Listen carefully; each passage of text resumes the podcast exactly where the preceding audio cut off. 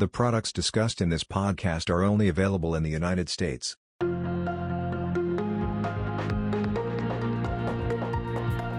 Welcome to our podcast, The Tactical Take, where we discuss our thoughts on the markets, the opportunities and risks we're seeing, and how we're positioned in the tactical sleeves of our model portfolios.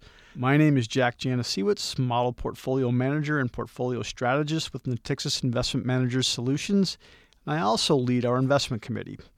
Our multi asset hybrid models combine strategic investments in active mutual funds with tactical positions in passive ETFs, and they reflect many of the themes I'll be discussing here today. So let's get right into it. It's all about the Fed and rate cuts. The October payrolls print came in notably softer than consensus, printing job ads of 150,000 versus expectations of 180,000.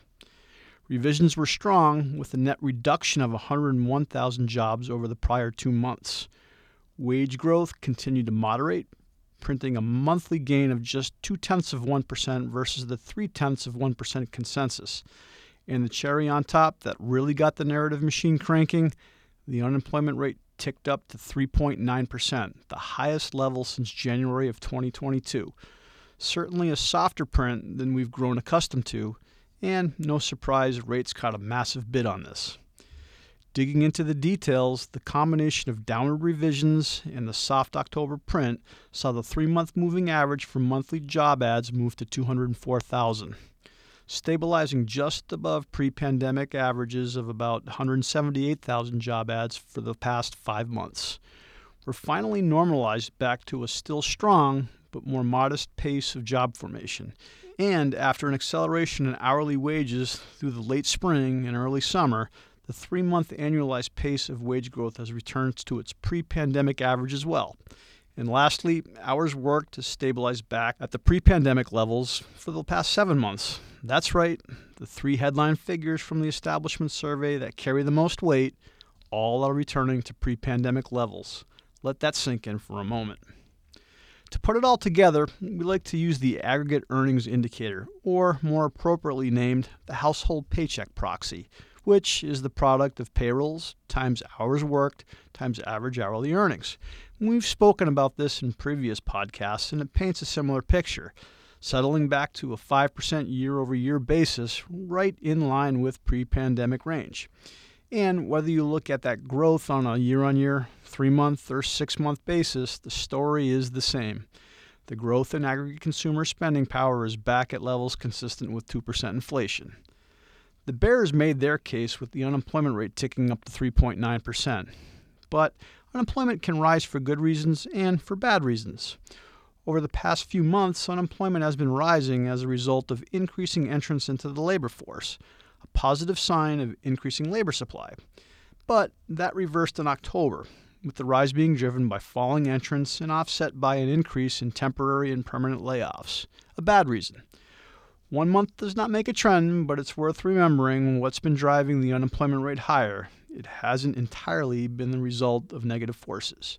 And finally, keep in mind the UAW strike. Recall that to be included in the establishment payrolls figure, you need to have a job and also be on the job during the survey period. In October, we saw 96,000 workers with a job but not at work due to labor disputes. That marks the highest level we've seen since the 1997 UPS strike.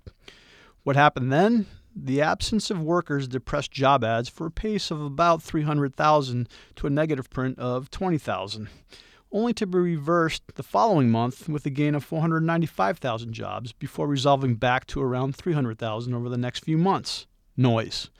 With the UAW strikes now resolved, we could certainly be setting up for an artificially soft print in October to be reversed in November before settling back to its underlying trend.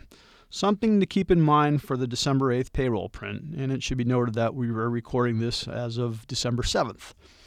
While there's been no shortage of noise, the data continues to suggest the labor market has, for all intents and purposes, normalized. One of the Fed's key justifications for its hawkish bias has been a tight labor market feeding into super core service prices in particular. Powell notably kicked supercore services to the curb at the latest FOMC meeting to join the laundry list of discarded hawkish justifications they've used throughout this hiking cycle. University of Michigan inflation expectations, the Phillips curve, the Beveridge curve, all to name a few. It's all about seeing core PCE settle back down to 2%. With supercore services discarded, the key focus of labor market tightness and elevated wage growth begins to lose importance. Labor markets have been steadily coming back into balance as the economy is normalized post pandemic, and labor markets are now consistent with a 2% inflation environment. That means a tight labor market is no longer a justification to remain hawkish, and the narrative firmly shifted as a result. When it comes to policy decisions, the Doves are firmly in control, with growth set to moderate from a stunning third quarter print. Labor markets have normalized and inflation prints continue to soften. One thing that may be flying under the radar that needs more attention productivity. Productivity surged according to the most recent GDP print. And this is a big deal, and not many are talking about it. Third quarter non farm productivity came in at 4.7%, beating economists' forecast for 4.3% and well ahead of the previous quarter's 3.5%. So, what does all this mean? private sector workers produced a lot of stuff without spending a lot more time doing so, and this has some important implications. Yes, productivity is a tough thing to measure, and to make things worse, it will likely be subject to revisions in the future. So, what's going on with productivity? Heading into the pandemic, productivity surged. Economic output regained its pre COVID level by first quarter 2021 and did so using 8 million fewer workers. With work from home, people were spending less time commuting and more time working, helping to increase that output. But this didn't last long. The massive jump in non farm productivity into the third quarter of 2020 soon reversed trend and reversed trend sharply. By the summer of 2022, productivity tanked, giving back the gains witnessed for much of the preceding years. Today, the economy is normalizing. Supply chain disruptions, for the most part, have healed, and the investments undertaken in the midst of COVID are finally beginning to pay off.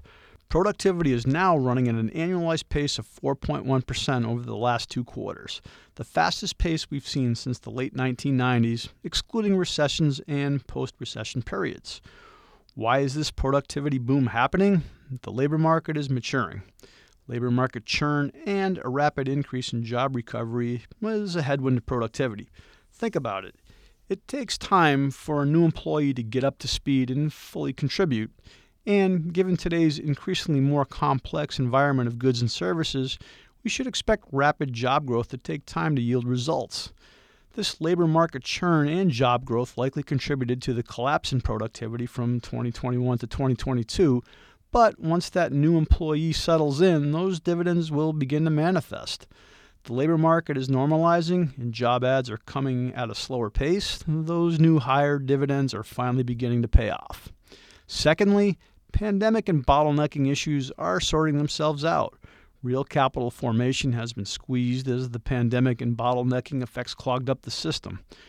Real fixed investment in both residential and non residential structures contracted for eight quarters, partly due to soaring construction costs and then getting a double whammy with the Fed hiking rates.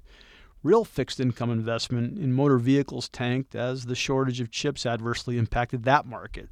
Same goes for the airline industry. Aircraft production fell off a cliff only to see a sharp rebound in air travel, forcing airlines to rapidly replenish and expand their fleets. Those issues are clearing up, and we're seeing the associated effects wane in costs reset. Plenty of deficits emerged during the pandemic era, and the catch up period is underway in earnest.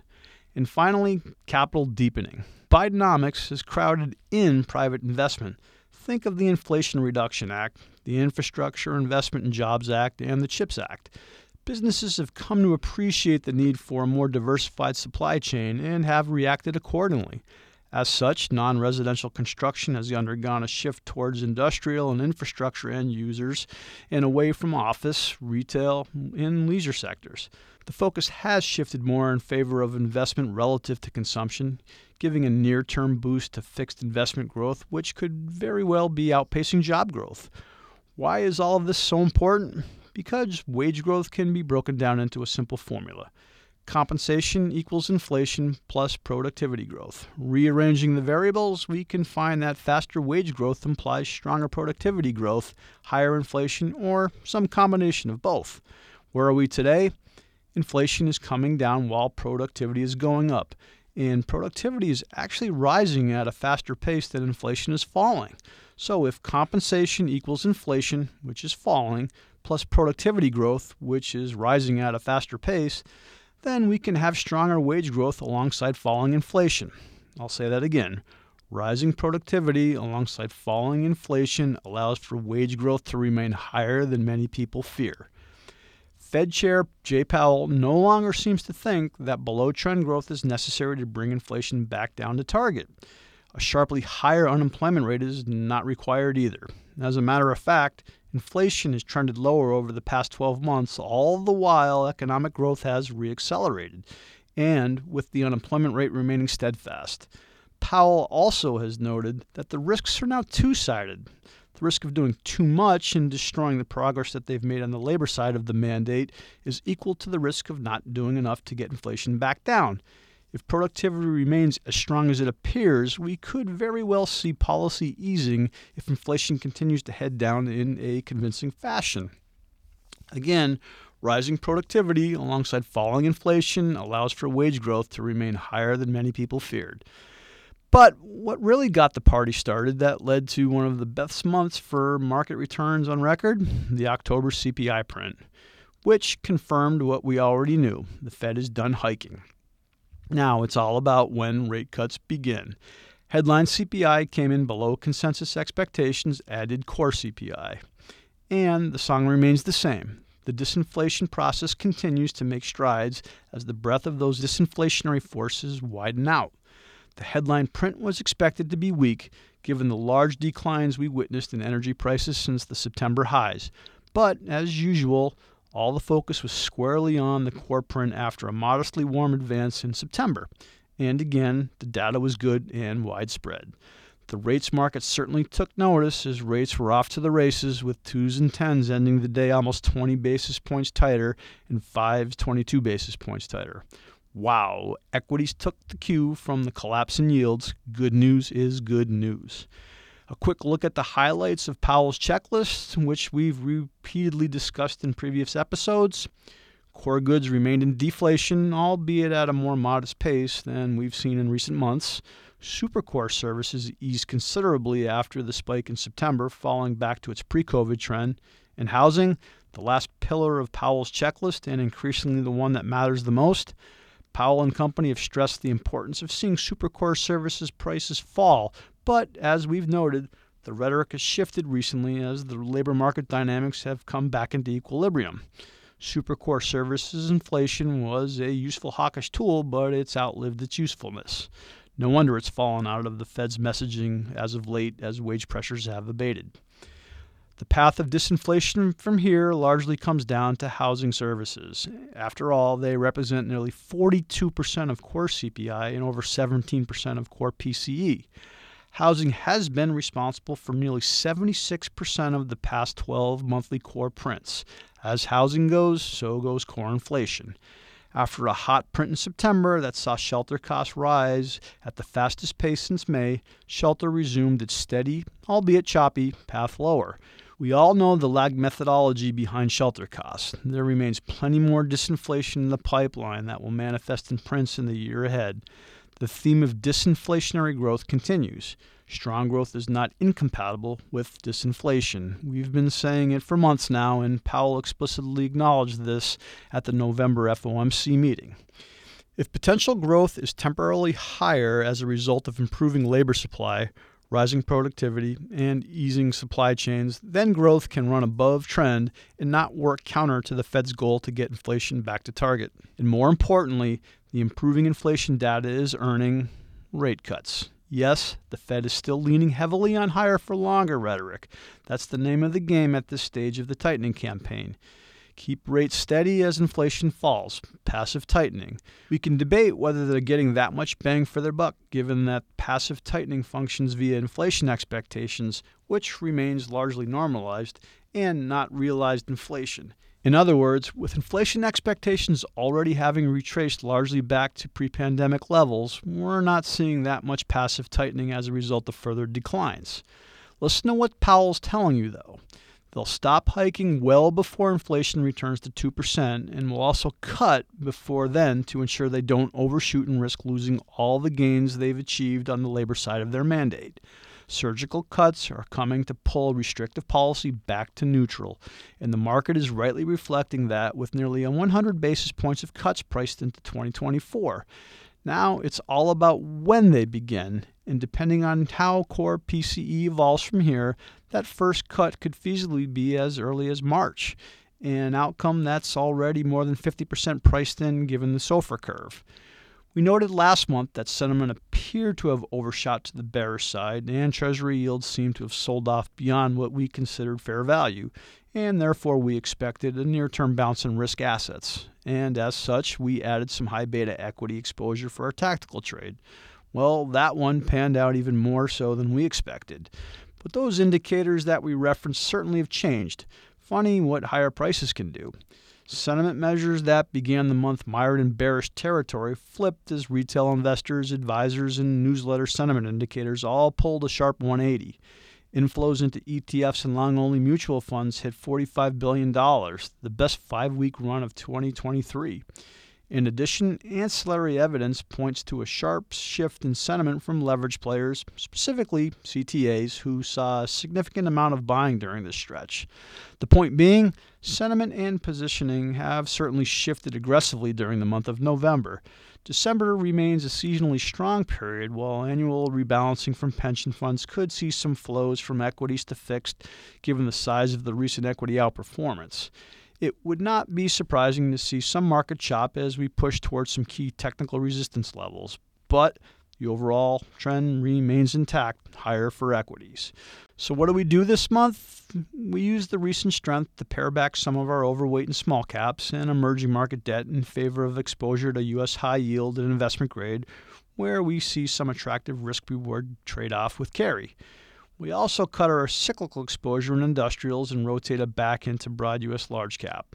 The portfolio still remains slightly overweight equities with a bias towards U.S. large caps at the expense of international developed and emerging markets. Within fixed income, we remain overweight credit, increasing their exposure with the most recent adds to investment grade and high yield. To wrap up our podcast, The Tactical Take, this is Jack Janasiewicz. Hope you enjoyed the commentary and thanks for listening. Important information for listeners outside the United States. Natixis Investment Managers distribution and service groups include Natixis Investment Managers SA, Luxembourg, Natixis Investment Managers International, France, and their affiliated distribution and service entities. These entities conduct any regulated activities only in and from the jurisdictions in which they are licensed or authorized. Their services and the products they manage are not available to all investors in all jurisdictions. For additional information and important podcasts disclosures for listeners outside the U.S., please consult imnatixis.com slash intl slash podcasts and other media. Further, the views and opinions expressed in this podcast are those of the speaker and not necessarily those of Natixis investment managers. These views were provided as of the date of recording and will not be revised. The information contained in this podcast does not constitute investment advice or an offer to buy or sell a financial product from any Natixis investment manager's entity. There can be no assurance that developments will transpire as forecasted. Actual results may vary. All investing involves risk, including the risk of loss. Investment risk exists with equity, fixed income, and alternative investments. There is no assurance that any investment will meet its performance objectives or that losses will be avoided. There can be no assurance that developments will transpire as forecasted. Actual results may vary. Performance data discussed represents past performance and is no guarantee of, and not necessarily indicative of, future results. Indexes are not investments, do not incur fees and expenses, and are not professionally managed. It is not possible to invest directly in an index. This document may contain references to copyrights, indexes, and trademarks that may not be registered in all jurisdictions. Third party registrations are the property of their respective owners and are not affiliated with Natixis Investment Managers or any of its related or affiliated companies. Collectively, Natixis. Such third party owners do not sponsor, endorse, or participate in the provision of any Natixis services, funds, or other financial products provided by Natixis Distribution, LLC, 888 Boylston Street, Boston, MA 02199. Natixis Investment Managers includes all of the investment management and distribution entities affiliated with Natixis Distribution, LLC and Natixis Investment Managers SA. Natixis Distribution, LLC is a limited purpose broker dealer and the distributor of various registered investment companies for which advisory services are provided by affiliates of Natixis Investment Managers. Natixis Advisors, LLC provides advisory services through its division Natixis Investment Manager Solutions. Advisory services are generally provided with the assistance of model portfolio providers, some of which are affiliates of Natixis Investment Managers Managers, LLC Natixis Advisors, LLC does not provide tax or legal advice. Please consult with a tax or legal professional prior to making any investment decision. Member SIPC, POD 37, December 2023. AdTrax 6136317 1 1. Expiration date December 31st, 2024.